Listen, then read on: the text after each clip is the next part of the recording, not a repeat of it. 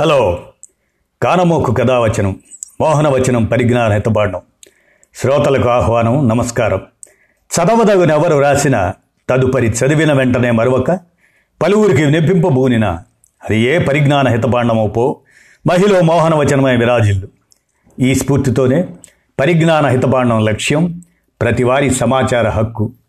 కనుక ఇప్పుడు కొన్ని జ్ఞాన బీచికలు అవేమిటంటే క్రీస్తు అవతరించిన చోట నేటి పరిస్థితి అలాగనే డిసెంబర్ ఇరవై ఐదున పుట్టిన ప్రాచీన సాహిత్య కల్పిత పాత్రలు వీటి గురించిన అంశాలను ఇప్పుడు మనం విందాం.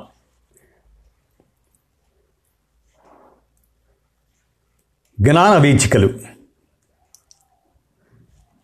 జ్ఞా అంటేనే తెలుసుకోవటం. మరి ఆ విషయంలో పరిజ్ఞానం హితబాండం కాబట్టి ఇప్పుడు మనం క్రీస్తు అవతరించిన చోట అంతరిస్తున్న క్రైస్తవం గురించి గల్ఫ్ నుంచి ఆంధ్రజ్యోతి ప్రతినిధి పంపిన ప్రచురించినటువంటి అంశాన్ని ఇప్పుడు మనం విందాం. ఎనభై ఆరు నుంచి పన్నెండు శాతానికి పడిపోయిన క్రైస్తవ జనాభా భారీ వలసలు జననాల రేటు తగ్గటమే కారణం పతనావస్థలో ఉన్న ప్రఖ్యాత చర్చీలు. ముస్లింల చేతిలో ఆ చర్చి తాళం చెవులు. క్రిస్మస్ వేళ ప్రతి క్రైస్తవుడి ఇంటిపై ఓ నక్షత్రం ప్రత్యేక ఆకర్షణగా కనువిందు చేస్తుంటుంది.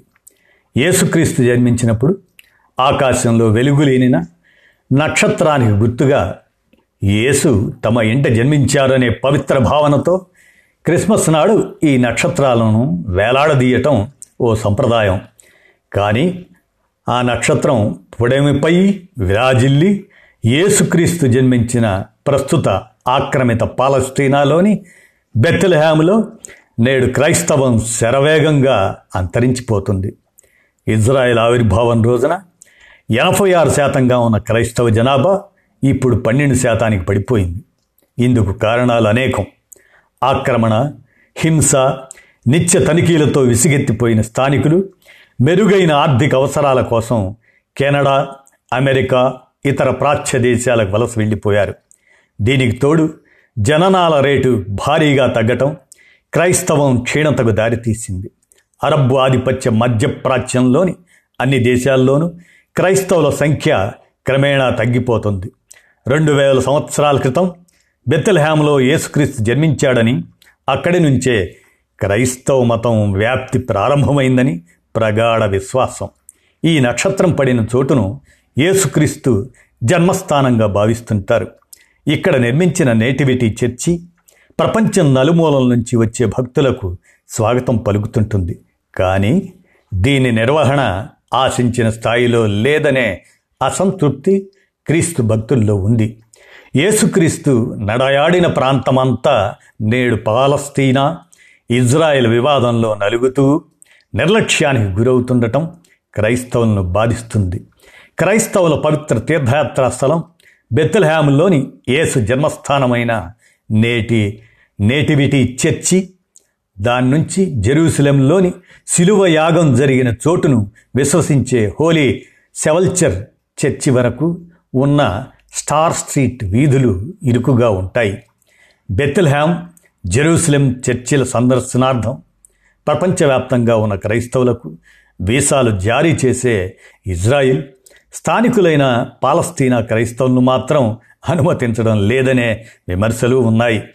క్రైస్తవంలో అత్యున్నత ప్రాధాన్యం గల ఈ రెండు చర్చిల ప్రధాన ద్వారాల తాళం చెవులు శతాబ్దాలుగా రెండు ముస్లిం కుటుంబాల చేతిలో ఉన్నాయి. ప్రతిరోజు ఉదయం వచ్చి చర్చి తాళం తీయడం సాయంత్రం తాళం వేయడం ఈ కుటుంబాల కర్తవ్యం. కాగా చర్చిలో ఆధ్యాత్మిక సేవలను వంతుల వారీగా వారు ఆరు క్రైస్తవ వర్గాలు నిర్వహిస్తుండటం విశేషం. సౌదీ అరేబియా దాని పొరుగున ఉన్న ఈజిప్ట్ ఇజ్రాయిల్ ఈ దేశాల్లో ప్రపంచంలోని మూడు ప్రధానమైన క్రైస్తవం యూదు ఇస్లాం మతాలు ఆవిర్భవించాయి. అబ్రహం గ్రంథం ధర్మాలుగా చెప్పుకునే ఈ మూడు మతాలు ఒకదానితో ఒకటి అనుసంధానం కలిగి ఉంటాయి. జ్ఞానవీచికల్లో ఆ అంశాన్ని మనం తెలుసుకున్నాం కాబట్టి అసలు డిసెంబర్ ఇరవై ఐదు అనేటువంటి ఇది ప్రాచీన సాహిత్యంలోని కల్పిత పాత్రల్ని అని మనకి ఉన్నటువంటి విజ్ఞాన వీచిక సమాచారం. మరి డిసెంబర్ ఇరవై ఐదు పుట్టిన ప్రాచీన సాహిత్యంలోని కల్పిత పాత్రలు ఏంటంటే వేల సంవత్సరాలకు పూర్వం నుండి Roman Greece Babylon Egypt Syria దేశాలలో డిసెంబర్ ఇరవై ఐదో తేదీన సూర్యభగవాను జన్మదినంగా విశ్వసించి పండగలు జరుపుకునే ఆచార సంప్రదాయాలు ఆనవాయితీగా ఉంటూ వచ్చేవి. మధ్య ఆసియా యూరప్ ఈ దేశాల్లో పంట దేవతగా ఆరాధించే మిత్ర. ఆ దేవుడి పుట్టినరోజు కూడా డిసెంబర్ ఇరవై ఐదునే జరుపుకునేవారు. ఈజిప్ట్ మొదలుకొని బ్యాబిలోన్ వరకు అనేక జాతులు ఆరాధించే పూజించే ఒసిరిస్ బక్కుస్ ఎడోనిస్ జూపిటర్ టమ్ముజ్ వీళ్ళందరూ ఆ అందరి పుట్టినరోజు కూడా డిసెంబర్ ఇరవై ఐదునే జరుపుకునేవారు. క్రైస్తవ మతం ఈ దేవుళ్ళ మధ్యనే మొలకెత్తింది పెరిగింది వ్యాపించింది. యూదుల ఇజ్రాయెలు యాదా రాజ్యాలలో క్రైస్తవం పుట్టనూ లేదు వ్యాపించనూ లేదు.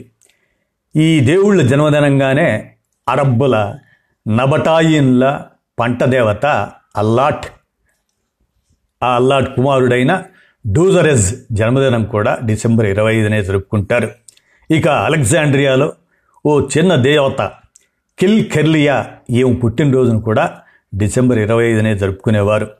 క్రీస్తు జన్మదినమేదో తెలియనందున మూడు వందల యాభై నాలుగు సంవత్సరం వరకు పెగాను పండగలలో ఒక బ్యాప్తిజంను పండగతో కలుపుకొని జనవరి ఆరవ తేదీన క్రీస్తు జన్మదినంగా రోములో జరుపుకునేవారు ఆనాటి క్రైస్తవులు. చివరికి రోమన్ చర్చి మఠాధిపతి పోప్ ఐదు వందల ముప్పై సంవత్సరంలో క్రీస్తు జన్మదినం ఏదో లెక్కగట్టి నిర్ణయించమని డియోనైజర్ ఎరిగ్ అనే ఒక ఖగోళ శాస్త్రవేత్తను కోరగా ఆయన డిసెంబర్ ఇరవై ఐదును ప్రకటించారు. అలా ఇలా అటు తర్వాత డిసెంబర్ ఇరవై ఐదునే జరుపుకోవటం మొదలుపెట్టారు.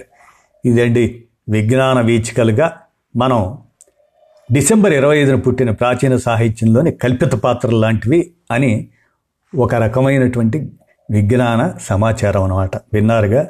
ధన్యవాదాలు.